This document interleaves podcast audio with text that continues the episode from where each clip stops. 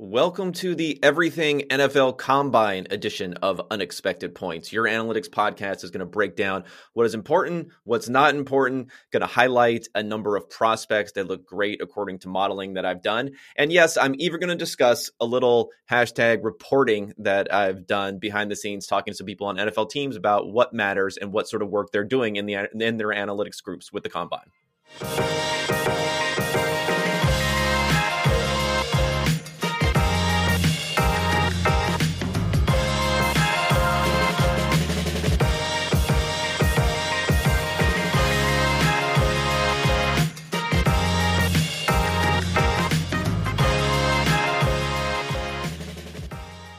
All righty, ready? I am here to talk all combine. Going to be the agenda this week, not at the combine. And if you're watching this on YouTube, you can see that I'm still in my uh, my mother's basement here.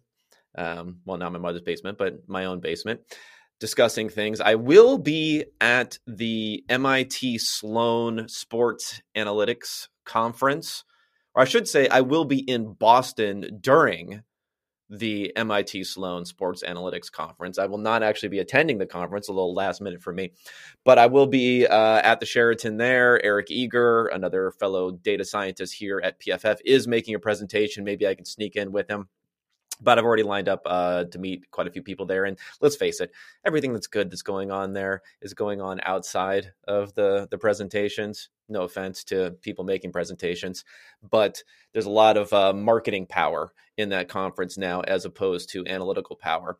But Eric's going to give a presentation, which would be pretty good because there's kind of one like real nerd room there, at least one real nerd room where they present the findings of different papers. So if you're a true nerd, you're going to be there you can see my uh, my my my grill there uh, out in the coffee shop, sitting around putting together some charts for my next article. Come by and say hello.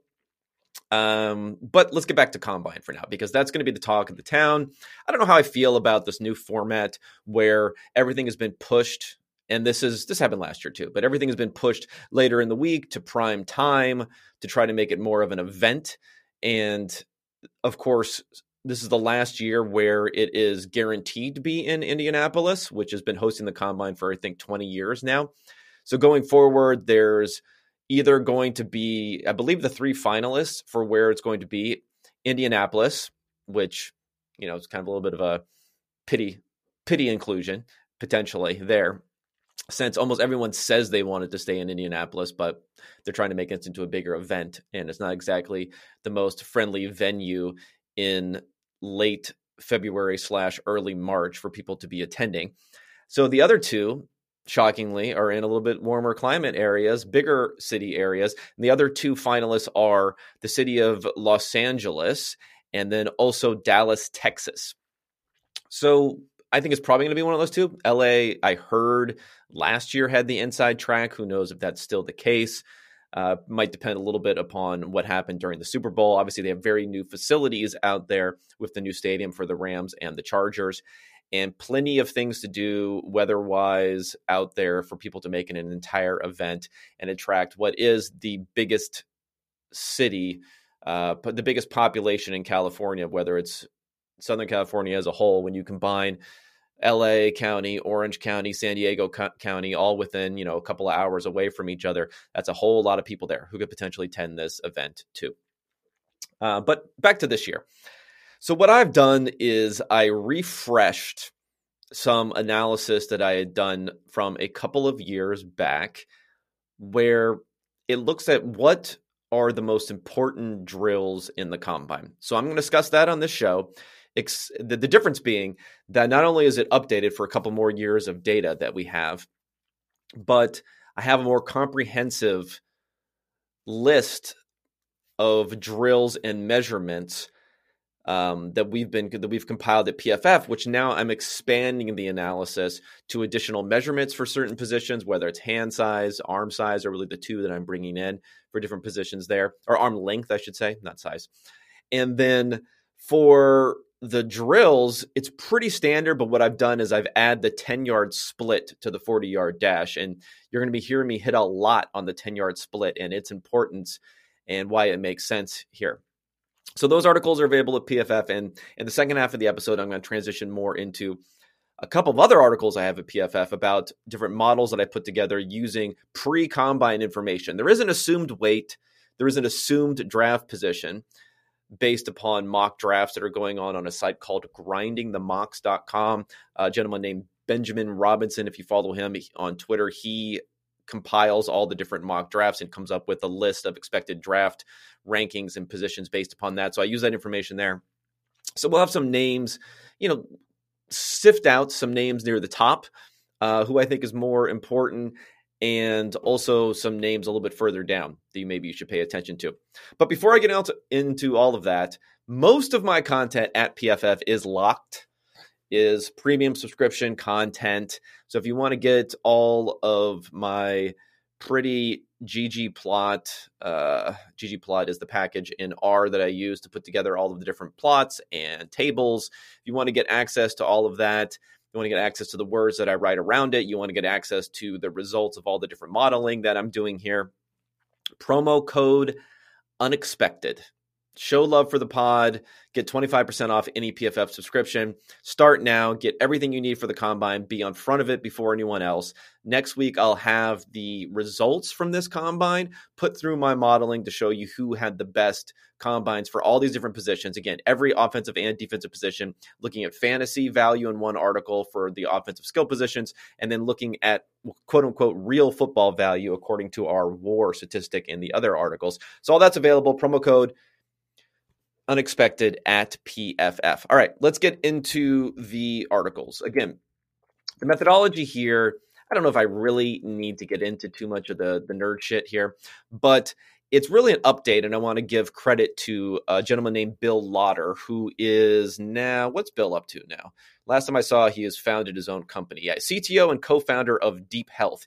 He was a machine learning guy at Harvard, I believe.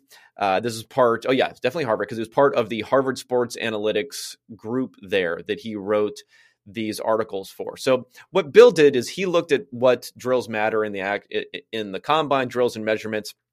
He used a technique called ridge regression. I don't want to get into it too much, but it's to estimate these coefficients. So, how important these different drills are. And what he was using as what we call in the biz the target variable, or what you're trying to predict, what he was using for that was approximate value, which is a value measurement that Pro Football Reference put together. And there's big formulas behind all of it, but it's a way of estimating value. But again, for something like an offensive lineman, a lot of it's just going to be based upon how much they played and how well the team did in different categories, uh, not really to the individual. So I took the similar technique to Bill using this regression technique, using these coefficients that you derive for different measurements to gauge their impact, to assess their impact, to quantify their impact. But instead of looking at approximate value, the target variable and what I'm doing is looking at our PFF wins above replacement or our PFF war. For those who are not familiar with PFF war, you can look at different articles on the site on this. Eric Eager and others developed it here. And what it does is it uses our 0 to 100 grades, our play by play grades also for each player. It looks at what we call their different facets of what they do on the field. So for an offensive lineman, your snaps are going to primarily be based upon your run blocking grade and your pass blocking grades. For a wide receiver, you're going to have you're going to have um, receiving grade mostly is what's going to affect things, but then there's also a bit of run blocking that you might do. For a tight end, let's say you're going to be doing pass blocking, run blocking, receiving, everything everything involved there. And then on the defensive side of the ball, you have coverage, you have run defense, and you have pass rush. It's really those three things that you're doing. You're doing one of those three things on every single defensive snap. So we grade them on that. We use that grade to derive a value based upon the value of that particular facet. So, for instance, passing, which is primarily obviously the the um, the purview of the quarterback, that is going to be the most important facet, and a rushing grade is going to be less important. A pass blocking grade is going to be more important than a run blocking grade for an offensive lineman. A pass rushing grade is going to be more important than a run blocking grade, and so on. receiving grades and coverage grades are pretty extremely important because they highly affect the impact on any particular play. And with all of that, we come out with a figure for our wins above replacement based upon their PFF grading for every player for every season. And it's those numbers that I'm using to gauge whether or not someone is successful in the NFL. Specifically, looking at the first three years of a player's career. So I'm looking at all the combine measurements and drills on one side, and then trying to use those to predict, to best predict the wins above replacement a player will generate over the first three seasons and breaking it down by each player. So I'm not going to go through every single one. Again, you can get all the details in visual and written form at pff.com, promo code unexpected again. But I'll go over some high level themes and maybe hit on some things for particular positions. Uh, first of all, I would say one high level theme that you're going to see here, and it's going to be part of most of the like I didn't do it for quarterback because the F the, the drills just don't matter nearly as much as much a draft position type of base thing here. But if you're looking at all these other positions where the 40 yard dash, everyone is highly focused on. So we're talking about running backs, wide receivers, tight ends, and then on the flip side, if we're looking at the effects for defenders, the 40 is extremely important for edge defenders as far as determining draft position. Um, somewhat important for off ball linebackers, pretty important for safeties, and then, of course, very important for uh, cornerbacks. So, what, I found is by, by having a collection of 10 yard splits here, and by having that data to look at, I've found over and over again at these different positions that that 10 yard split number ends up being either more important for determining determining the war value, the wins above replacement value, or at least equally important to the 40 yard dash. But yet, the 40 yard dash is much more important in determining draft position than the 10 yard split. So, if you if you think about how to use these numbers, again, every number for predicting war, every number for predicting, every measurement for predicting draft position, if you think about the best way to look at these numbers, one of the best ways to think about is look at the relative values of those two. You're going to want to pick out the drills that are not as impactful for draft position because that's what everyone is focusing on. That's what the NFL is focusing on. Um, and find those that have a little bit higher proportion for for war and then those are the ones you focus on and then you can fade and vice versa. I mean let me just use running backs as an example here because it is a position that is highly associated with athleticism on the offensive side of the of the ball. You see players who are late round draft picks sometimes you know emerge when given the right uh, circumstance and at least in the fantasy football world people get very very excited about the athletic players who tested well according to different composite scores in the combine so when you look at this, when trying to predict draft position using these different drills, the 40 yard dash is by far the most important for doing so. Not only is it the most important drill or measurement for running backs, and again, um, let me just list the ones I'm looking at for for running backs. I'm looking at height, weight, and then all the times and jumps are weight adjusted. I adjust all these for weight. Weight being by far the most important variable for normally lowering how well a player does the heavier they are. So I look at the 10 yard split, the 40 yard dash. Um, the 10 yard split is within the 40 yard dash, of course. Uh, broad jump, vertical jump, three cone drill, and short shuttle. So those are the ones I'm looking at for all these. So for running backs, the 40 yard dash is not only the most important drill or measurement in determining draft position. Every standard deviation a running back is above is better than a normal running back in the 40 yard dash equals out to about a 10 9 10% effect as far as raising your percentile for your draft position. And if you think about it there are I don't know 300-ish draft draft picks in the NFL draft. So if you're moving up 10%, you could say it's maybe a round sort of difference that you're moving up based upon hitting a standard deviation above everyone else and that weight adjusted 40 yard dash time. But for war, it's a much smaller amount. It's only about a 1% move as opposed to a 9 or 10% move. But when we flip over to the 10 yard dash, it doesn't have much of an effect at all versus the 40 yard dash on people's draft position. Obviously, there's a correlation there, but most of the effect is going into what's happening with the 40 yard dash. But yet, it has a bigger effect on war than the 40 yard dash. And a bigger effect on war than it does on draft position. And this 10 yard splits, if you think about it, just think about it logically. These drills were done, were designed for ease of measurement. It's difficult to hand time 10 yard splits.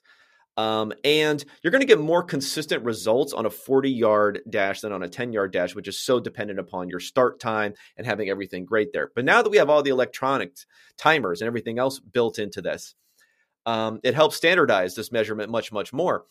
And intuitively, it just makes sense that the 10 yard split would be more important than a 40 yard dash because the game of football is not played in 40, 50 yard chunks the vast majority of the time. The game in football is played in much, much smaller chunks. If you look at over the last 10 years, the number of runs, the number of rushing attempts that went for more than 10 yards uh, is about 10%. So 90% of the time, you're, you're, you're playing within 10 yards. Now, again, once you go out to 20 yards, there's even a you know there's even a smaller amount that are beyond that and there's a really tiny tiny amount beyond 30 and 40 yards. So when you're testing a 40 yard dash versus a 10 yard split what you're really testing is how much speed you're able to accumulate 15 20 25 30 yards down the field. The amount of times that that's actually happening in the nfl are very very few. Yes you may turn one 25 yard run into a touchdown that wouldn't have been otherwise but it's going to be the rare circumstance where where the player is close to you, where the, this one was just missing because there'd be that big, of a difference, right? Whereas the explosiveness that you're hitting that hole with, you're displaying and you're using that on almost every single play as a running back. That quick explosiveness, explosiveness there, and uh, one player in particular I'll highlight, showing the contrast between the 40 yard time and the 10 yard split for running backs is uh, Aaron Jones. So Aaron Jones was a 182nd pick overall in the 2017 draft. Uh, uh, he was taken after Jamaal Williams in the same draft in the fifth round, and he makes the top 15 predictions that I have just purely based upon his combine results. And I think people were excited about his combine results. But at 208 pounds, he ran a 4 5 6 40. So that weight adjusted time is about a 50th percentile time. If you looked at that, you would have said, hmm, he has about average ish speed. Um, now, he did have other g- good drills. He had 127 inch, so 10 foot 7 inch broad jump. He had a 37 and a half vertical. He had a 6.82 three cone time, so that's pretty low. So he did well in, in, in other drills also. But specifically, when you look at the 10 yard split that he had, so he had a 4.56 40 and he had a 1.51 10 yard split. And now th- those times are not as intuitive us to think about, but that weight adjusted time is in the 96th percentile. That is a time that you associate with someone who runs a 40 in 4 4, not 4 5 6. That's the type of time that that he put up there.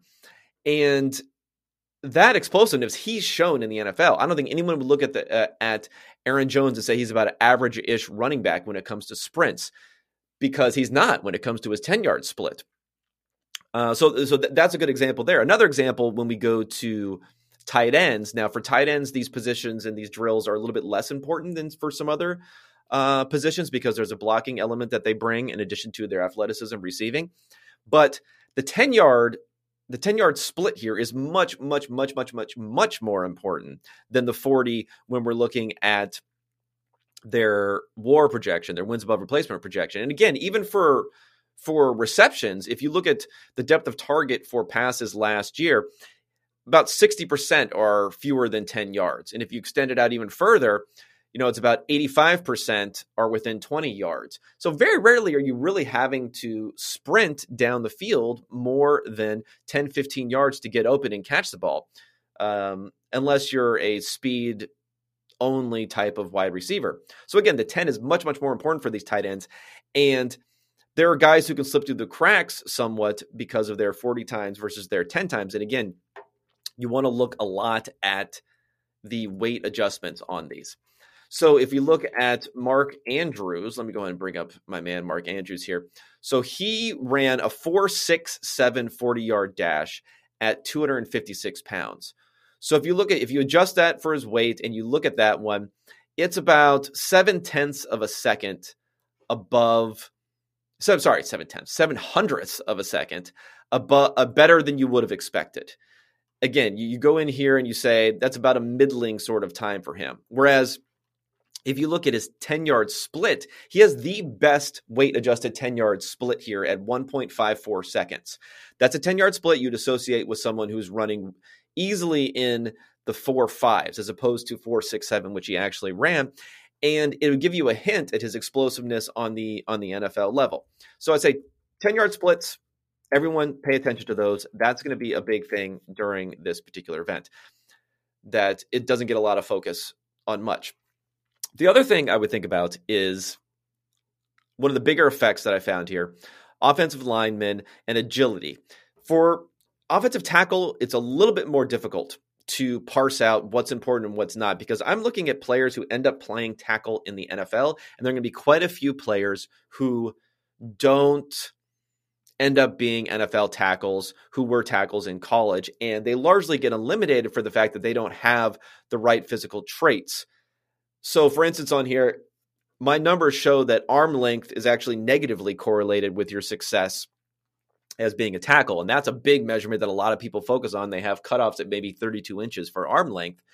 And there's selection bias here, though, because if you're playing snaps at tackle in the NFL and you have short arms, that means you probably have really good stuff going on outside of that. Joe Thomas, for instance, is a guy, you know, one of the best tackles ever, 32 and a half inch arms. So he's on the low side there. So you probably have something else very, very positive going on there, and there's a selection bias there. And I think that's also the case here, where you look at agility drills, they only have a small impact. You look at things like the 40 time, it only has a small impact and a bigger impact on draft position, but neither have a huge impact. I think there's more of a skill base to tackle, and there's more of a selection bias where it's only really, really, really looking at the most athletic players who can fit into this bucket. But for interior offensive linemen, the players that we're not thinking about as being as athletic, the ones who can't play on the outside, we get much more significant results. Uh, first, arm length is still lower, is still negatively correlated, even though it's highly correlated with uh, draft position, it's still negatively correlated here. So maybe too much of a focus on arm length. And as far as the athletic drills are concerned, the broad jump is pretty important, where it doesn't have much effect on draft position.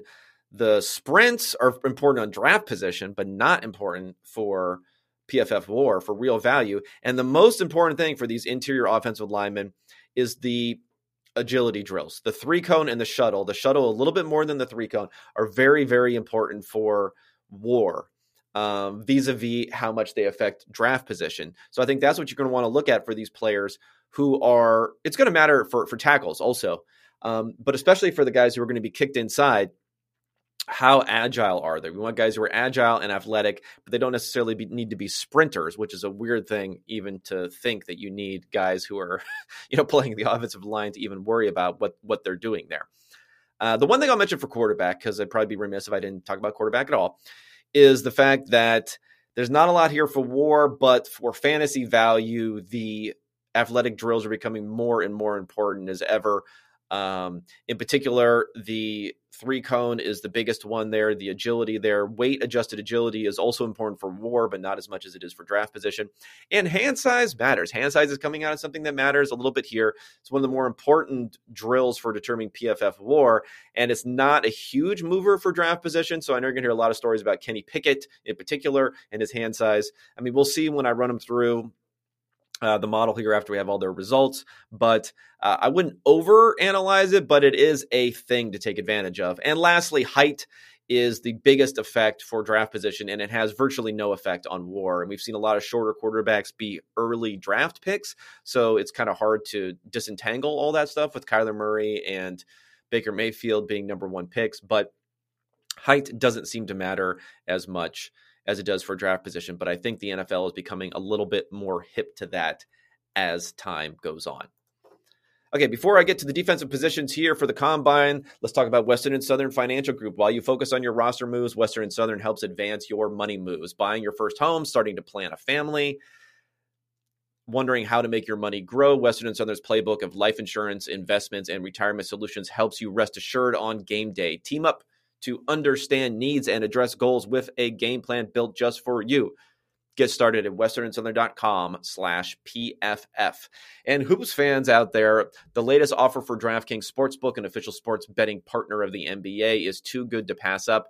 I'm talking between the legs, 360 windmill good. New customers can bet just $1 on any team and get $150 in free bets if they win. It's that simple. If the sportsbook is not available in your state yet, you can take your big shot at a big payday with DFS. DraftKings is giving all new customers a free shot at millions in total prizes with their first deposit. Download the DraftKings Sportsbook app now. Use promo code PFF. Bet just $1 on any NFL team. I'm sorry, any NBA team, and get 150 dollars in free bets if they win. That's promo code PFF at DraftKings Sportsbook, an official sports betting partner of the NBA. 20 or older, minimum age and location requirements vary by jurisdiction. See DraftKings.com slash sportsbook for a full list of requirements and state-specific responsible gaming resources. Gambling problem, call 1-800-GAMBLER. All right, let's get into the defense. Uh, before that, though, I want to talk a little bit about my very limited research. Uh, I basically just hit up people who I know fairly well in – uh, NFL front offices who work with analytics groups. I know guys fairly well from maybe half a dozen franchises. I mean, I know guys tangentially, uh, more acquaintances with others in other franchises, but let's face it, there's not a ton that are doing a lot of work here. Uh, kind of just reaching out to them to figure out, you know, what's important about the combine, how much do the drills actually matter, the medicals, the interviews, all that stuff you know, it sounds like the analytics groups are not getting involved, at least that I talk to, very much so, or at least for the majority of the time, in the in figuring out the interview stuff and analyzing that, which makes a little bit of sense. It's more of a feel sort of thing.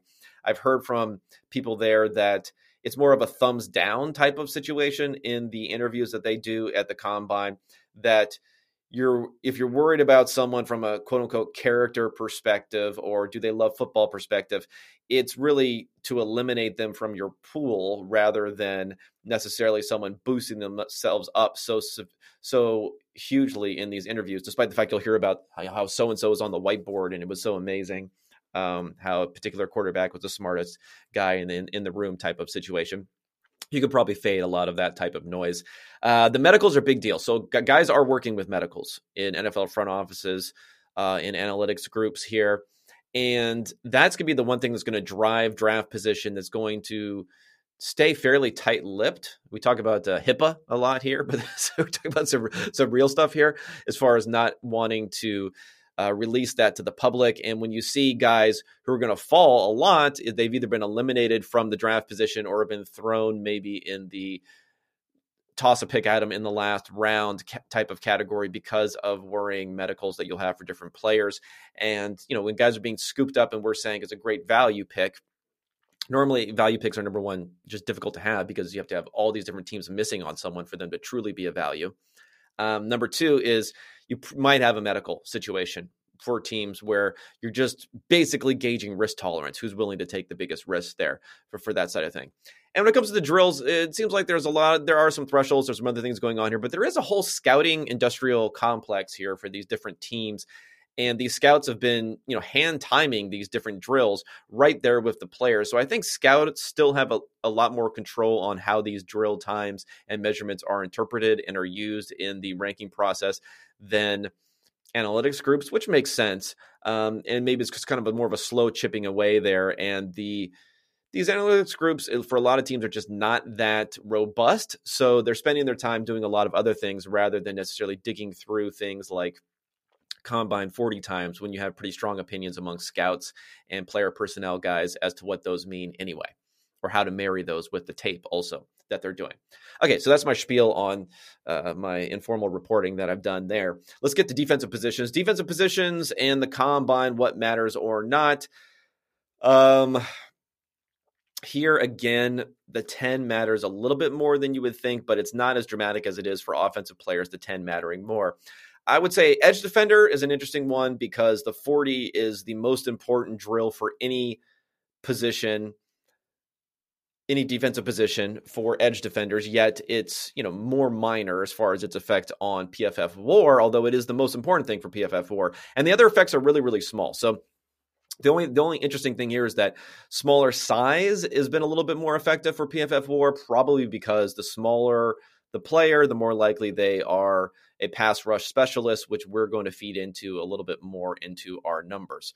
Uh, interior defenders, three cone is very is pretty big here. Uh, I'm surprised by how big it is. It's not doesn't have the biggest effect on draft status. Uh, it's the second biggest effect. Also, the 10 yard split has a big effect on draft status, but the three cone is pretty important. And another interesting thing here for these interior defenders. So we're talking about the guys who are playing on the defensive line in the middle.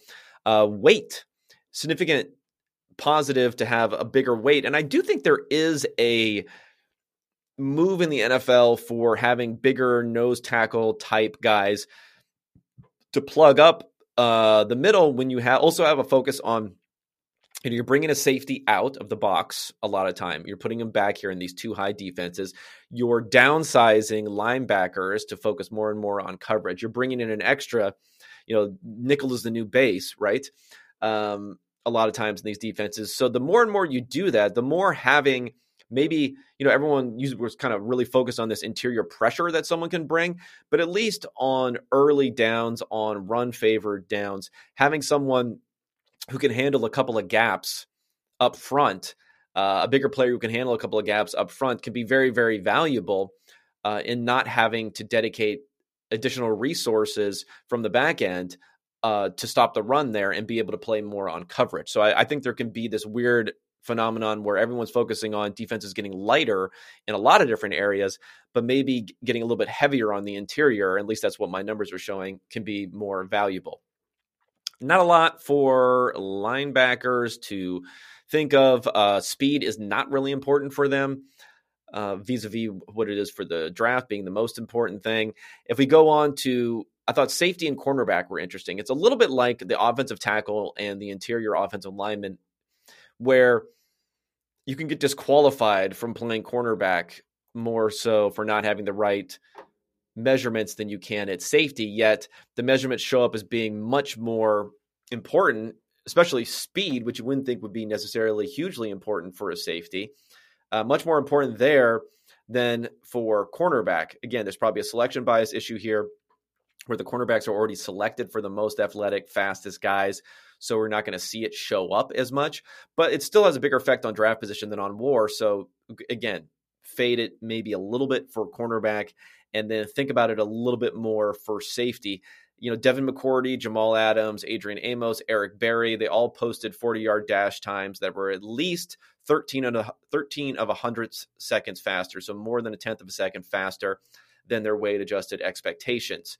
And, you know, some of those guys were early draft picks, of course, but um, it kind of just shows that they've been some of the most productive guys by PFF War in their first few seasons, and they were also fast. Um, but yet, we're not playing the cornerback position; we're playing the safety position. All right. Before I get into my modeling on the most important rookies potentially for fantasy football, let's talk about Manscaped. Uh, I'm asking, can I get a round of applause, everyone? I don't know who that maybe I should I should have had a, a, sound drop in here for for some applause. But today I'm excited to announce Manscaped launched their ultra premium collection. Believe it or not, it's for your not so private parts. I'm talking about a leveled up hygiene routine with your favorite manly scent. This is an all in one skin and hair care kit for the everyday man that covers you from head to toe, literally. Manscaped is trusted below the waist. Now trust them with the rest. Join 4 million men worldwide who trust Manscaped by going to manscaped.com for 20% off and free shipping with the code PFF. I'd recommend using their products in this order. Hop in the shower and scrub a dub that body with the Manscaped body wash. Lather up your hair with the two in one shampoo conditioner to keep your noggin toggin. What, I don't, even know what toggin means. What is noggin? What is, I mean, I know what noggin means. I don't know what toggin means. I'm gonna have to get a uh, explainer on this one dry off and spray on the hydrating body moisturizer to re- reinvigorate dry skin. You spray it on. That's interesting. Put on the Manscaped deodorant for obvious reasons. Pop up pop that Manscaped lip balm on. No one is out here kissing chapped lips. Getting dressed after is optional.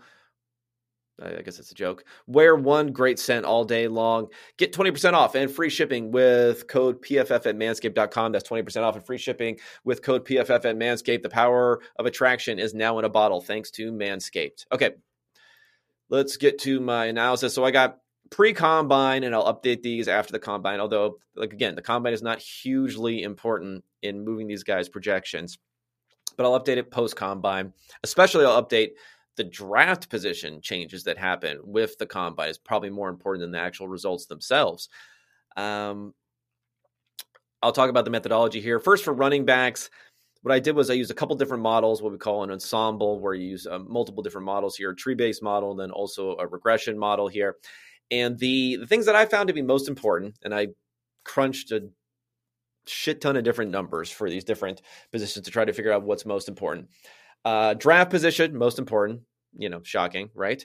Um, and I'm using assumed draft mission from mocking, uh, from grindingthemocks.com. So draft position, this is a running backs share of total team yards. So this is going to figure out, and I'm looking this not just on season long basis. I'm looking at individual games. I can get the share of those individual games for players who may have missed games to have the most accurate number there.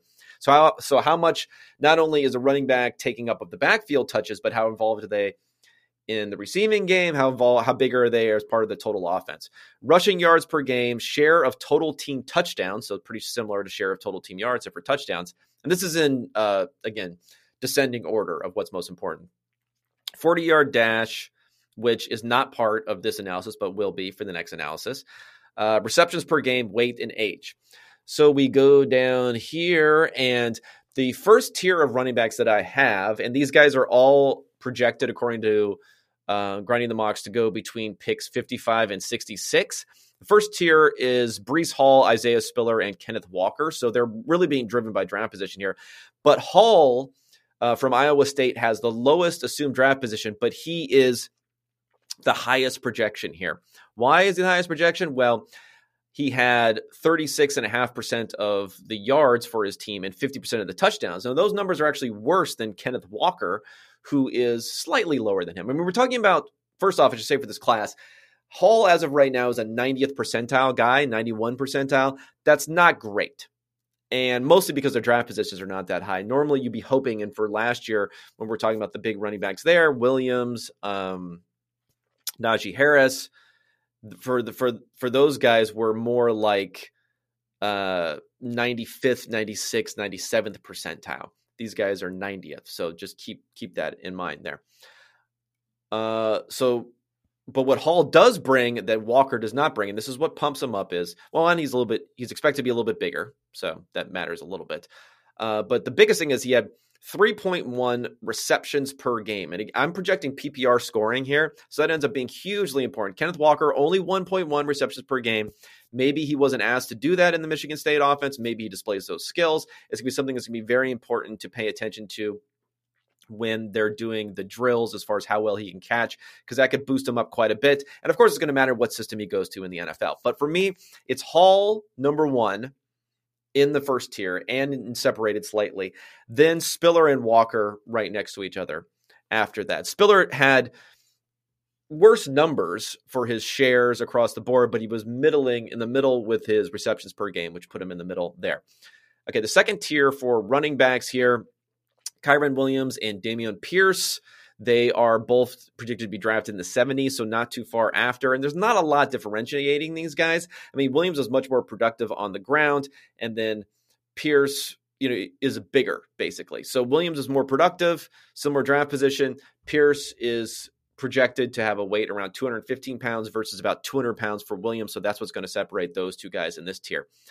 Uh, going down further, there's not a lot. I'm interested to see what James Cook weighs in on. James Cook is the brother of Dalvin Cook.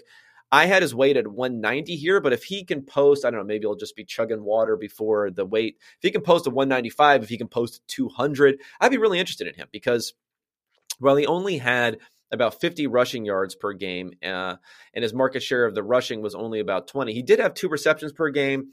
He did was involved in the touchdowns somewhat. He could he could really pump up in that category, but he's someone who can maybe be an explosive type of back for PPR formats as someone to to be to pay attention to. Uh, going into final guys that you might be able to pick out who are projecting better than their assumed draft position. One is uh, Sincere McCormick, 132 rushing yards per game, a 38% share of rushing yards, which is pretty big. And he also had 1.9 receptions per game. So he kind of hits all those different metrics there.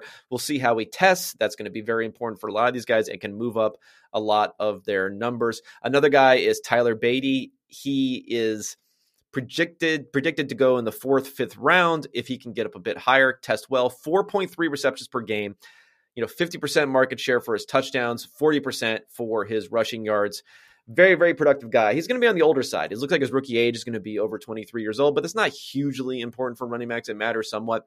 Uh, but he's probably the other guy that I'm going to be paying the most attention to in this class. Let's turn to wide receivers. Wide receivers, we've got a similar situation to running backs where, you know, last year was such a heavy offensive draft. The first, what was it? Nine, uh, no, no, eight of the first 10 picks in the NFL draft were all offensive positions. Uh, many skill players early in the draft here, not quite predicting the same thing. Again, no running backs are really predicted to go close to the first round at this point. And wide receivers, their highest assumed draft position here, the numbers that I'm looking at, again, people are have a lot of different opinions here, is Treylon Burks at 13th overall. So the middle of the first round or worse for most of these guys. Uh, similar methodology for them, except for we're looking at draft position again is the most important thing. The second most important thing is career share of team receiving yards. Now we're looking at this on a game by game basis and their share of those yards in all those different games that they played throughout their career.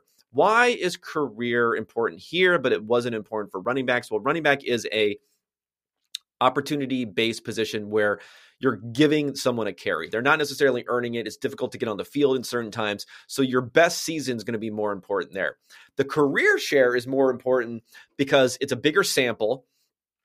It's multiple seasons, and it's kind of showing also how early in your career, if you can earn targets, because most of these guys, if they're top prospect types, they weren't riding the pine earlier in their careers. They may not have been featured wide receivers early in their careers, but they weren't riding the pine. So getting early production with the opportunities that you have is very, very important. So that's the most important stat is their career share of team receiving yards.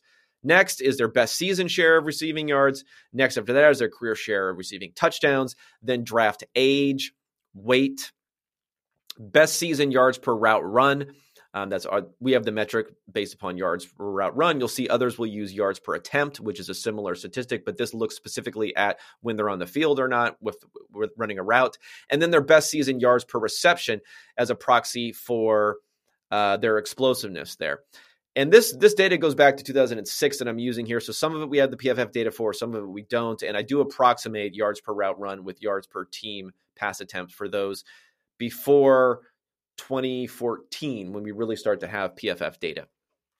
Okay, wide receiver class. Treylon Burks is my number one guy, number one guy on the draft board. But if you look, many people are are are big on Drake London or Garrett Wilson, who are very very close to Burks as far as expected draft position. But they're not really close on here in terms of my projection. Burks is the 96th percentile, so good, pretty good in his projection. Um, and he's about tied with Jameson Williams, who's my number two guy. Now that's a little bit out of lock with at least what these mock draft positions say here, because Williams is up at a 22 as assumed draft position, so that would be lower than London, Wilson, London and Wilson. Close to Olave. He's close to Olave, but he's much, much higher in my projections, also a 96 percentile. Again, this is really, really good, but when you compare it to uh, DeVonta Smith last year and Ja'Marr Chase and well, not they're actually a little bit better than Jaylen Waddle last year. But if you, you compare it to those two guys in particular, uh, they were like 99th percentile, 98th percentile, so a little bit higher up here. Uh, why Burks? Well, his assumed weight is 225. We'll see what he weighs in. You know, it doesn't matter that much for this one, um, but that's part of it. I mean, it's really just a production based metric. His career share of market uh, of yards is almost 36%. That's better than a lot of guys' best season for what they've done over his career. Now, maybe didn't have as much competition as you would in Alabama and other places. I do make adjustments for having multiple first round receivers. Uh, for uh, sorry, top top hundred picks that you have to compete with. Where I boost up the numbers a bit here. He didn't have that, but still, thirty six percent of receiving yards over his career, which is a huge, huge number, one of the best ones out there. Uh, 36, 37% in career touchdowns. So he's doing both. And in his best season, he was about 42% in his market share of receiving yards. 3.6 yards per route run, which leads the class. Only 17 yards per reception, which is a bit lower.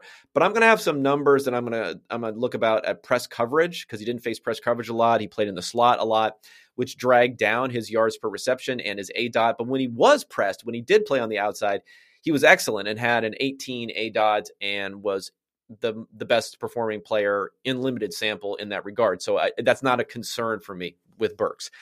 Uh, for Jameson Williams, he might be a little bit overprojected because the ACL injury, the late ACL injury last season, is not part of these projections, but it is part of his draft position assumption. So it does build in that way. The reason that the model likes him a lot is he had 20 yards per reception. That comes through over three yards per route run. So when you combine blazing speed, which I do think he has, I think he might have been the fastest receiver, at least of the top guys, if he had a chance to run at the combine, which he won't. Uh, but he had the, the, stretching the field there too. His numbers are a little bit weaker in his market share, under 30%, but not horrible. He does have a best season over 30%. And again, he's competing with guys who are more NFL prospect talents. And he's 20, he's going to start his rookie season. My projection, um, I use the September 1st date, 21.4 years old versus Burks, who's 22.4. Now, both are underclassmen, which which helps. They're not coming out. They didn't exhaust their last year of eligibility, but a year younger gives them a little bit of a boost there. Tier two is going to have a lot of the names you guys know about. Drake London, Garrett Wilson, Chris Olave are next. And those are really going to be separated from the others for the fact that they have first round or late first round assumed draft positions.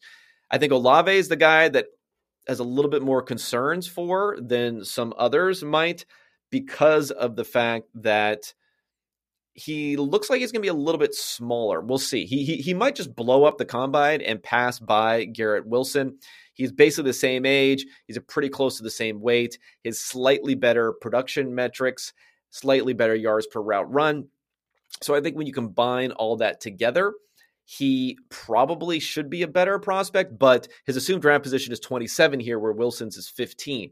So I, I think I would like Olave vis a vis Wilson, fading Wilson a little bit here, but we'll see what they what happens in the projections here. Now Drake London is an interesting guy because people like him. He's six five, but he's only about projected to be about two ten in weight, so he's an interesting body type here. He's a young guy, twenty one years old, assumed draft position of fourteen. His career share market share is only 26% of yards and 23 of touchdowns.